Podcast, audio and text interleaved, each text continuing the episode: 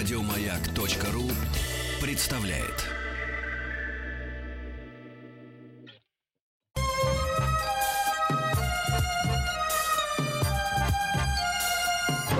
Подмосковные вечера. Частные хроники с 1964 года. Ваши истории, из которых состоит эпоха. Дорогие друзья, любители книг, если вдруг кто-то заметил, с годами почему-то перестаешь интересоваться новинками билетристики и переходишь на исторические труды, мемуары, на частные хроники. Хочется верить, что мы с вами, дорогие слушатели радиостанции «Маяк», не перестаем, хочется верить в это, интересоваться ничем. Но частные хроники нас интересуют больше всего именно в это время – в то время, когда мы собираемся у своих радиоприемников и компьютеров, или компьютеров и радиоприемников, поставьте первым, что вам больше нравится, и делимся своими частными хрониками, воспоминаниями из 60-х, 70-х, 80-х. Кто-то, самый молодой, вспоминает 2000-е и даже нулевые, кто-то 90-е, которые я никогда не буду называть лихими. 90-е и 90-е. Друзья, у нас сегодня... А, забыл сказать, невежливо прийти и не поздороваться. Меня зовут Игорь Ужеников, а как зовут вас, мы узнаем, когда вы поедете у нас в эфире. Друзья, э, маленькая подробность моей личной жизни. Придя с работы, жена спросила, о чем сегодня будешь говорить в эфире? А я ей говорю, ты знаешь, об армии. Она говорит, как так? Ну, зная то, что я пацифист, вот, зная все мое отношение к двум годам, проведенным в рядах советских вооруженных сил, далеко от наших границ. Вот. Я говорю, ну подожди, но ведь особенно в советской, да и не только в советской, в России, э, во, во время новой России, служба в армии касалась не только тех, кто там служит, неважно, два года или уже потом один, или кто-то три года служил на флоте, когда в мое время касалось детей, не, не детей, все-таки отцов, матерей, братьев, сестер, любимых девушек. Я, знаете, у меня очень много знакомых, которые служили в армии. Я сам служил, все. Вот, вот из всех вот моих знакомых я знаю только одну пару, где девушка дождалась своего любимого молодого. Кстати, они до сих пор женаты. Я считаю, что это исключение. Ну, это как-то это неправильно и глупо. Все-таки два года выбрасывать. Вот молодой человек, он э, мужчина, он его никто не спрашивал, глупо это не глупо. Он шел служить, понимаете? Причем в военкоматах очень не любили слово «забирают в армию». Мы не забираем, мы призываем. Ваши армейские истории. Я уверен, вам есть что рассказать. Может быть, эти истории не всегда веселые, хотя, знаете, по прошествии лет вспоминается что-то что-то очень хорошее. Такое бывало с нами и в армии. Такое бывало и у родителей, чьи дети в армии служили. Такое бывало и у девушек, пусть их было немного, которые дождались своих, дождались, дождались, дождались своих избранников после выполнения, так сказать, долго по охране Отечества. Вайбер, WhatsApp 8967 103 5533. Армейские истории. Не армейские байки, не армейский анекдот, хотя и это тоже. Все, что связано вот с этой частью нашей жизни, которая, к счастью, невелика. Ну, у большинства народа. 8 967 103 5533, Вайбер, WhatsApp, просто слово «История» или «Хроники» вы в эфире, или просто позвоните. 8495-728-7171. Я не знаю более пацифистской и антивоенной группы, чем Битлз. И, кстати, более мудрый тоже не знаю. Знаете, песня с очень мудрым названием. Песня про восьмой день недели. Это про понедельник. Частные хроники с 1964 года. Ваши истории, из которых состоит эпоха. Дорогие друзья, вы знаете, я благодарен нашей советской армии только одним моментом. За что я благодарен? Я принес оттуда двух друзей, с которыми дружу уже десятилетиями. Представляете, фантастика, на пересылочном пункте э, в городе тогда Калинин. Э, я познакомился с парнем, с которым потом познакомился заново, встретился в университете, и мы дружим до сих пор. Дим Васильев, слышали? Помнишь, сколько лет назад это было? Я дружу со своим старшиной, гвардии старшим прапорщиком Анатолием Ивановичем Стрельниковым, который живет в Калининграде, приезжает иногда в Москву. Нам есть о чем поговорить, не только вспоминая наше армейское прошлое. Ну, у него-то армия длилась дольше, он кадровый военный. Армейские истории. Вне зависимости от того, служили вы или нет, кстати. Но это вот так вот в нашей стране. Понимаете, вот армия и флот два самых ближайших друга, как сказал самодержец российский в свое время. Павел из. Здравствуйте, Павел. Игорь, здравствуйте. Здравствуй, Павел. Вы... Что-то у вас там свистит сильно. Вы, наверное, за рулем, и у вас громкая нет, связь. Нет, я... А. а, приемник просто потише сделайте. Выключен. А, отлично. Рассказывайте, Павел. Как и вы служил в Германии, чуть позже, чем вы. А, а где?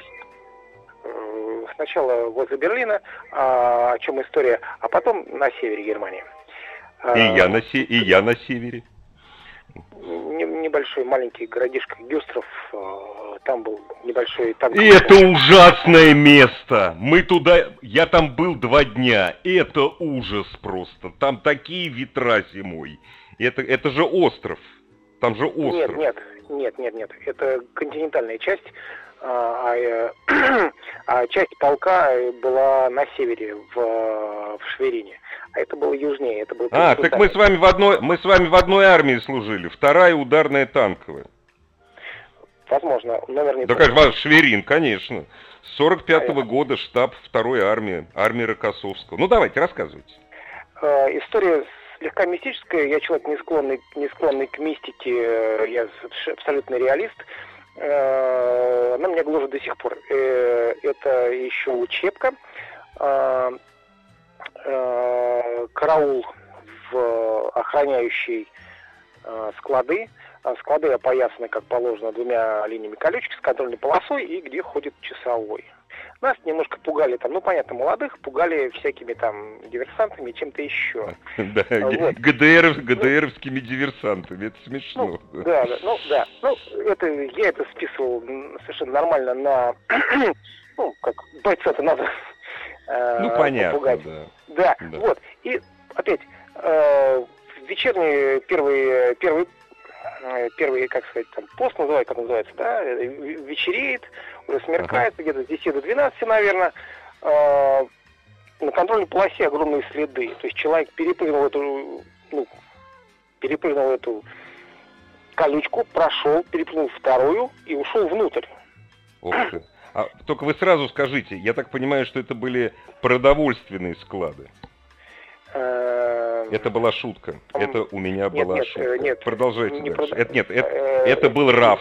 Это был склад РАФ, разумеется. Склады технически были. Вот, э, я звоню, как положено, приходит э, офицер, говорит, что там, следы, вот тебе грабли, вот тебе грабли. Я заравниваю. Начкар, начкар. Вот, да. Я заравниваю. Но меня гложет мысль, как человек может перепрыгнуть три метра, потом полоса. Я же, ну, да. я же, не, я же не сплю. Ну, точно не сплю. Ну, а, и, и через две смены, там, через четыре часа, следующий, видимо, с 4 до 6 я точно не сплю. Вот точно не сплю. Следы назад. История гложет до сих пор. Вот кто, кто это был? Ну, я себя не могу заподозрить в... Так вот, начкар, начкары был, господи, подполз там специально, чтоб ну, боец нет. службу знал. Да нет, он да. получил бы, скорее всего. Да, скорее всего, получил бы он. Э, не от меня, так от соседа. Ну, люди на взводе были, ну, не знаю. Вот такая история. Ой, вы знаете, э, я, поскольку я служил совсем рядом, э, то есть одна дивизия, город Висмар, это 40 километров от Шерина, Эм, у нас э, у одного из батальонов была баня очень глубоко. Очень глубоко они сделали баню, а глубоко, потому что это был заваленный подземный ход на аэродром. Это была бывшая летная часть, э, учебка э, при нацистах. Вот. И разумеется, там всегда, когда баня закрыта, Они слышали какие-то голоса там, вроде как на немецком языке. Там кто-то скребся. Не, ну это фольклор, без него жить нельзя. Но вообще, вообще интересная, хорошая история. Я недавно прочитал потрясающую книгу о войне, всем рекомендую. Это Николай Никулин о войне. Вот он свой военный путь как раз закончил в Шверине. Стоит почитать. Спасибо вам большое. Ну, жутковато, конечно. Хотя, опять же, если это первый... Вот я про себя так думаю. Я в караулы ни разу не ходил. Я просто... Все мои друзья ходили в караулы. Не спящий, то есть молодой солдат, молодой боец, молодой, ну, правда, после учи... А, учи... это учебка, да? Вот, молодой боец, он вообще не спит. И в два часа ночи, даже если у него открыты глаза, и он с автоматом ходит э, по веренной ему территории, он все равно спит, что только ему не привидится. Хотя история, знаете, чем-то она, чем-то меня задела. Ну, господи, север Германии, вот, кстати, именно на севере Германии, э, в городе Висмар, снимался первый Франкенштейн. Жуткие места, жуткие. Дорогие друзья, ваши армейские истории, все, что связано с армией, причем не обязательно вот я служил, у меня был это, может быть что-то другое, но это, это судить вам. Вайбер, WhatsApp 8967 103 5533, 8967 103 5533 и, разумеется, просто можно позвонить 8495 728-7171. Я, знаете, сейчас вспомнил не свою историю, очень интересная служба проходила у моего друга, тоже университетского нашего товарища, который служил в Чехове. Чехов – это дальняя связь, там слушают э, переговоры американских летчиков. Да-да, из Чехова. Очень хорошая аппаратура была, 80-е годы, очень хорошие магнитофоны. Они там музыку записывали с буржуйских радиостанций. Классно. Александр из Кемеровской области. Здравствуйте, Александр. Да, здравствуйте, Игорь. Александр, здравствуйте. Здрасте. Здравствуйте. Ну, вы были, я знаю, вы, вы срочную не служили, как и наш министр Нет. обороны. Вот, но вы, вы зато были сапогом. Вы были, э, вы служили как специалист, уже лейтенантом. Да, да, да. Ну, в основном-то я думал, я буду туфлей.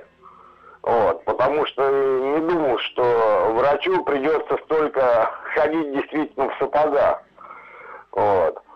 Потому что, как сказать, приехал когда э, в армию, первые две недели вообще ходил по граждан. Потому что договорился с начальником э, службы этой, вот, которая, как он там, не начал. Медицинская, служба, медицинская служба. Нет, нет, нет. Которая обмундирование, короче, выдавала. А, что якобы, Что якобы на вас нет. Да, да, да. Ну, он такой же молодой был, в общем-то, парень. э, Ага, ага. Буквально на два месяца раньше меня пришел. Вот, две недели ходил, но когда там срочно понадобилось... Ну, короче, санитарку погнали, санитар погнали как такси отвезти какого-то подполковника со штаба. Ну, мне тут, Да не может быть. быстро бы... Неужели были Да. такие нарушения в советской армии? Да, я в это не верю, Александр. Я половину Приморья объездил как такси. Начиная от э, офицеров нашего полка и кончая женой коменданта гарнизона, которую возил там куда-то по родственникам. Ну так как ей нельзя было сидеть рядом с водителем, а это был 66-й газон. Она ехала А, в она пункте, сидела а сзади. Ага. да, да. А я, как старший машины, обязан, ну, это сами знаете, армейские дела, Ну, ВАИ, все такое, Да. что там было. Вот, вот. Старшие Я помню, машины? э, начиная от находки Шкотова там и все это полприморья, искали ее паспорт. Она ездили, они по родне, у них там много родни было. Эта жена была коменданта гарнизона, да. И, вот мы И она где-то забыла, забыла паспорт. Где-то паспорт Да, забыла. да, да. Забыла она. Вот это- Но не это помнила вообще- просто. Са- Ну, хотя бы, такое, знаете- Как говорится, Александр, с другой стороны, кто же у нас горючку считал? Ну, господи, ну что насчет, там? насчет этого Это вообще ж- проблем не было. Да не то слово. Да, да. У нас самые богатые люди были, это начпроды, а также те, кто отвечал за ГСМ. Начальник склада ГСМ. Вот. Что там да, вот да, в Германии да. с этим да. ГСМом творилось? Ой, мама, не гори. наверное, были богатые. Это зам командира полка по материальной части. Да, да. Вот спасибо, спасибо за ваше. Вообще, э, служить такси, служить таксист, медиком, таксистом, это круто. Я помню, мне один офицер рассказывал историю про то, как у них полк был, это тоже Германия, полк, это не наш полк. Полк э, был на Уралах. Уралы это 92-й бензин.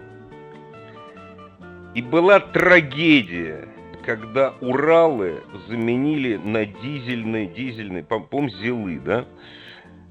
Понимаете, потому что дизельку ГДРовцы не покупали а 92-й бензин шел... Ну... Не, ну это все поклеп, это я все на самом деле придумал, ничего подобного, ничего подобного не было. Геннадий из Москвы. Геннадий, здравствуйте. Алло, добрый вечер, Игорь. Э, здравствуйте, да, вот тоже здравствуйте, Геннадий. Армию вспомнил. Мне как-то, знаете, по жизни повезло, служил э, в двух элитных частях, ну, можно так сказать, это 86-й, 88-й год. Э, и не жалею, знаете, попал сначала, первая, значит, моя служба, это рота расчетного караула Мамаев Курган. Так это, подожди, что там, что, ж, пове... что там повезло? Вас там мужстрой гоняли, ногу тянуть не, ну, заставляли. Ну, вот не, тоже, мужстрой, тоже мужстрой, мне... Не, мужстрой гоняли, да, но, во-первых, там не было дедовщины вообще априори, потому что батя наш прапорщик, он всегда выстраивал, и не дай бог у кого-нибудь где-нибудь синяк какой-то нарисовался. Все, это у нас называлось жлезка, это казарма с длиной там почти 20 метров в длину и белый линолеум. Ну, то есть после построения, после сапог, там все это черненькое, начали и дневальные отмывать начинают, если что. Да, ну потом, значит, получилось как, э, тоже очень хорошее воспоминание. Э, рота, отдельно, отдельная рота охраны обеспечения. Это штаб-корпус Северо-Кавказского военного округа. Там понадобился водитель, который женатый, у которого техническое образование, и вот меня в учебку сначала в Грозный засунули э, на, на, на скорую, потому что э, генеральский состав должны были водить сержант. Я там а, а скажите, пожалуйста, а почему, а почему женатый, чтоб по девкам не ходил? В Чечне не, это ну, опасно. Ну, не, не, ну может быть это, но там э, так называемые секреты. Знаешь, что мне завербовали, как мне э, афадист объяснил, чтобы за спиной было это, и никуда секреты не ушли. Ну, как бы, а, вот оно что. Вот, Чтоб да, всегда вот можно что. было кого-то в заложники взять. Да, да, да, именно. Ну, в советское время, сами Классно. понимаете. Ну да, там были всякие там секреты, которые, из-за которых меня потом так, в, не, не, не пускали за, за, за рубеж безобразие. Когда пришел, да, пришел э, в, в АВИР, сдал документы, они говорят, ну, как обычно, там туда-сюда, заполните то-то, то-то, ну, то. Да. А, да, и через там недельки 3-4, там, может, через месяц вам, типа, звонят, вызовут это там. Через два дня ну, да. звонит это, оттуда из Авира, приходите, говорит, документы свои забирайте, вам вывез запрещен на 5 лет вперед. Я говорю, ух ты, замечательно, а почему? А военный говорит, билет, смотрите, там у вас там допуск стоит. Я говорю, замечательно. Ну, Ой, а, а вы даже не посмотрели. Да, А вы даже не посмотрели. Вы ну, знаете, вы там... везучий человек. Вы знаете, в чем вам? Вот вы сказали, мне повезло. Я служил вот в Волгограде служил, потом в Грозном служил. Знаете, в чем вам больше всего повезло? Да. В том, что вы уво- уволились в 87 году. В 88 Потому что если... Ну, в 88-м. Если бы вы служили в Грозном, допустим, начали бы служить в 90-м или в 91-м, ну, я еще вот 88 год, э, то, что я в штабе, да, там э, служил, мне как бы немножко попало, это вот в Баку там мероприятия начались непонятные. Вот все-таки как да бы понятно, нас занесло. Все понятно. А, все абсолютно да, да. понятно. А, про, а про Урал вспомнили, да, это веселая история. Штабы, штабы Урала, они все на 92-м ездили. 92-м и жра... Извините, у нас, ради бога, простите, время заканчивается, первые полчасов. И жрали они, как слоны. Их, враги, их враги изобрели специально, чтобы нашу армию обескровить. Частные хроники с 1964 года. Ваши истории, из которых состоит эпоха. Ай, черт возьми, как я люблю группу «Секрет». А когда я, помню, прочитал где-то года два назад э, авторизованную биографию группы «Секрет», я был просто поражен. Они настолько далеки были, то есть вообще вышли не из рок-н-ролльного мира и просто башку свернули. Продолжают, кстати, сворачивать до сих пор. Последний концерт был всего два месяца назад в э, онлайне. Дорогие друзья, ваши армейские истории и ваши не только армейские фотографии, мы рады их видеть. Если вы зайдете на официальную страницу ВКонтакте радиостанции «Маяк», ну или просто на наш сайт, увидите форму, там плашечку такую, прислать фотографию. Мы посмотрим вам в глаза, а вы нам. Итак, мы еще лучше познакомимся. А сегодня мы знакомимся с вашими армейскими историями. Кстати, я уже сказал, что девушки не дожидались своих молодых людей, мужчин, то есть из армии. И точно, вот смотрите, ни одна девушка не звонит и не рассказывает. Я ждала, ждала и дождалась. Ну, девушка пророщенная уже, понимаете. А потом мы с ним поженились, жили счастливо следующие 30 лет. Нарожали детей, внуков. Видите, не звонят, не звонят. Значит, я был прав. С нами Николай из Ленинградской области. Здравствуйте, Николай. Здравствуйте, добрый вечер. Спасибо вам, во-первых, за неделю. За что вот. спасибо, извините, я не расслышал. За 8 дней в неделю в исполнении Битлз. Ага, это нашему музыкальному продюсеру спасибо. Но, да. знаете, мужики тоже врут. Вот когда говорит, дорогая, я люблю тебя 8 дней в неделю, девушки развешивают уши. А ведь это же неправда. Ведь восьмого, восьмой день недели существует не для другого. Восьмой день недели это второе воскресенье. Ваша армейская история, Николай.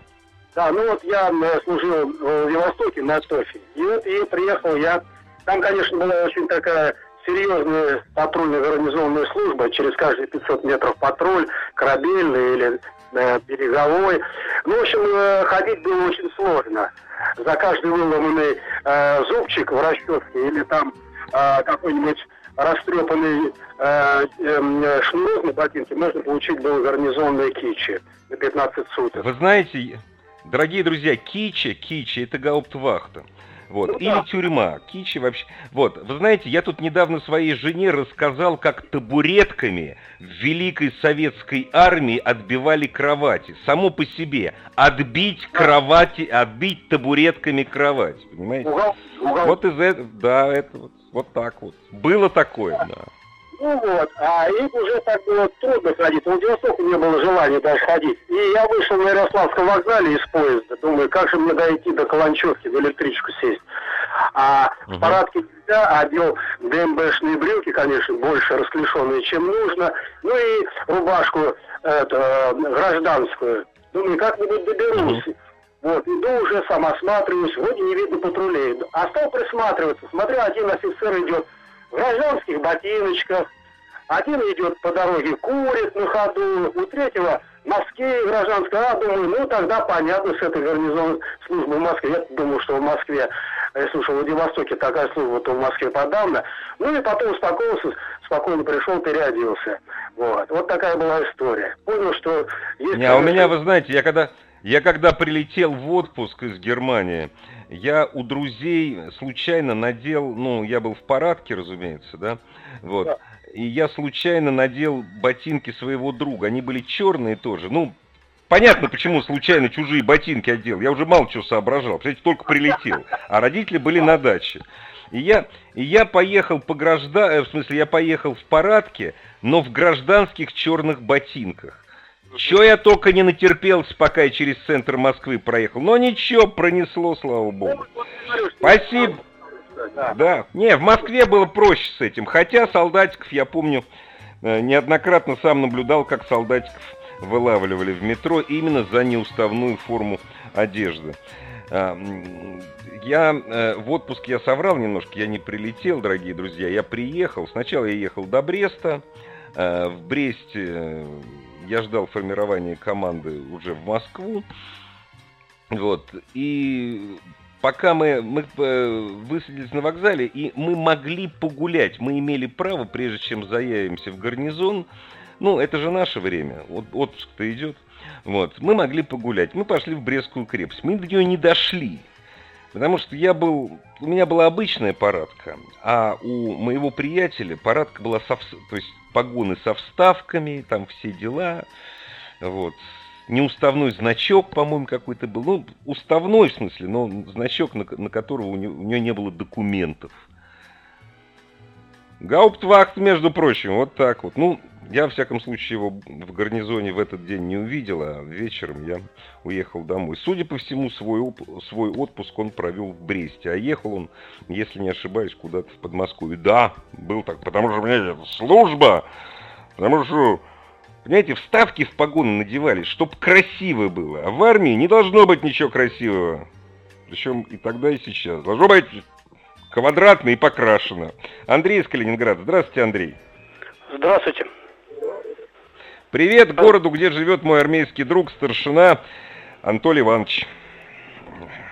Очень приятно. В Калининграде хорошая погода. Ой, хорошо-то как. Завидую вам. Ну, рассказывайте, есть время. Понятно.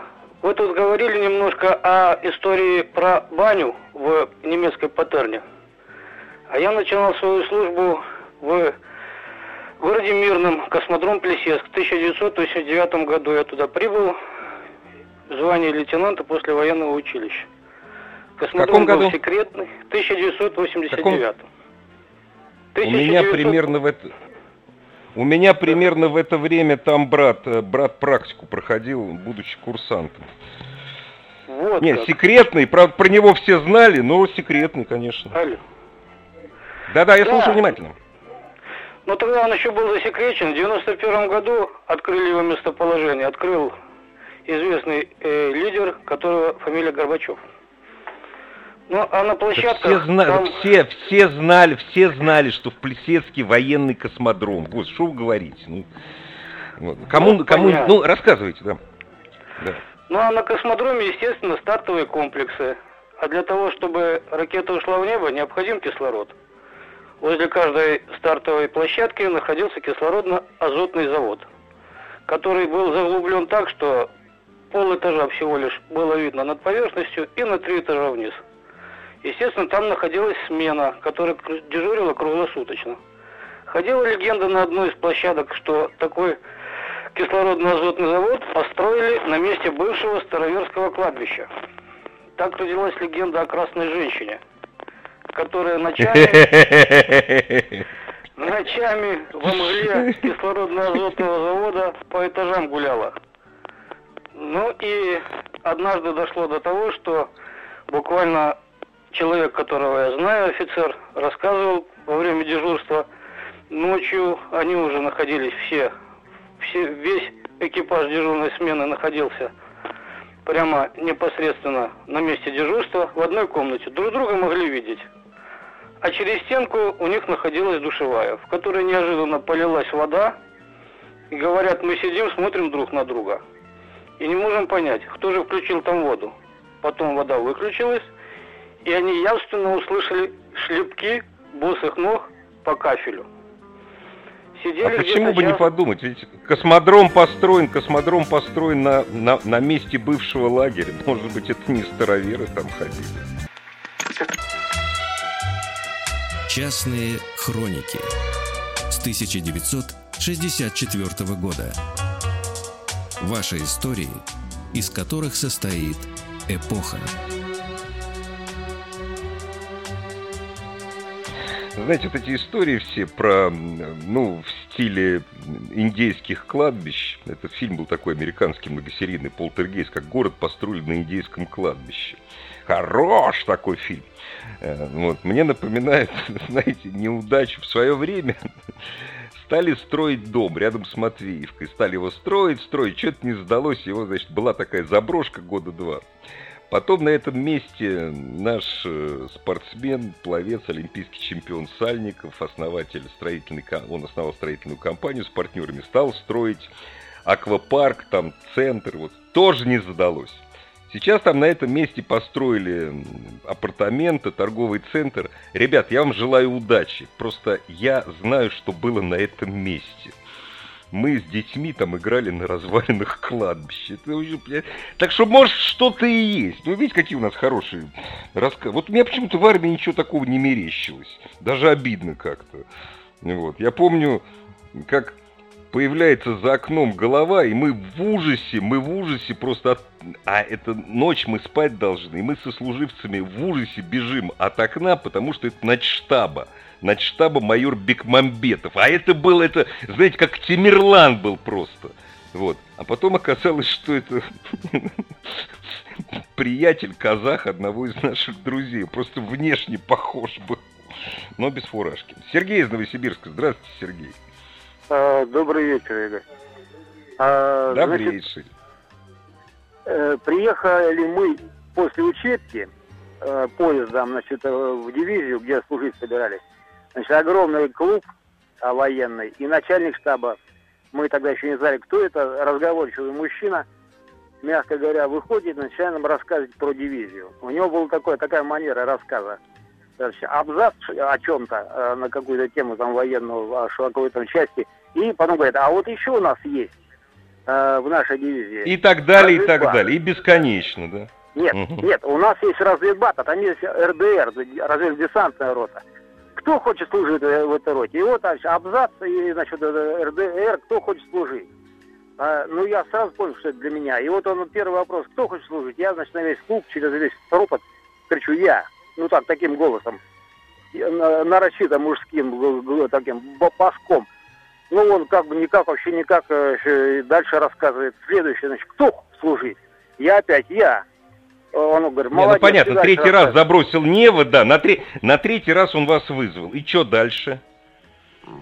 Э, нет. На третий, четвертый, пятый, там уже начали э, люди, значит, хихикать, потом ржать, потом начали еще кто-то начал кричать я, я, я. Да я уже, рж... я, попал... я уже ржу на самом в итоге деле. Я, я, я попал туда, куда я хотел. А, но самое смешное, что эту историю потом рассказывал один, э, у нас уже в развивать один парень, который присутствовал при этом всем. Он рассказал так интересно, что даже мне понравилось. Я, когда, значит, перед 22 февраля предложили, значит, короткий рассказ об армии, я думаю, ну вот расскажу. Написал на 10 листов, когда позвонил, сказали минута, ну, естественно, значит, э, я, если ускоренно читал, читать, э, сокращая там, и это было 10 минут. Поэтому это у меня мои, мои 10 листов лежат. Но я читал их некоторым людям. А ну, скажите, да, пожалуйста, вы, вы, на 10, вы на 10 листах вот именно вот эту историю описали, нет? Да, ну, да, там она из двух частей. Вы знаете, вы могли и на, на 40 листах, я думаю, что будет, будет ну, очень классно. нет, Не, ну, вы знаете, вот кто где, кто-то хотел служить эм, в разведроте, понимаете? А кому-то удавалось устроиться хлеборезом. Я считаю, что в мирное время надо служить в хлеборезом. Ну, сейчас нет хлеборезов, сейчас все на аутсорсинге, понимаете? Вот те, кто были выскочками, они вот где-нибудь в, сери... в сердце России, я, говорит, в разведроте хочу служить, разведывать калужские поля. А кто-то тихо молчал и через полгода становился хлеборезом, складчиком. Приходили живые и здоровые, кстати. Не, ну у всех, у всех по-разному. Дорогие друзья, спасибо за ваши армейские истории. Я с еще большей теплотой вспоминаю свою службу в рядах советских вооруженных сил. Ну, все мы разные. Один плачет, другой служит, третий опять служит. Кто-то плачет, встречает. И вот песня об этом, что вот кто-то вот... Все разные. Встретимся завтра, будут новые истории.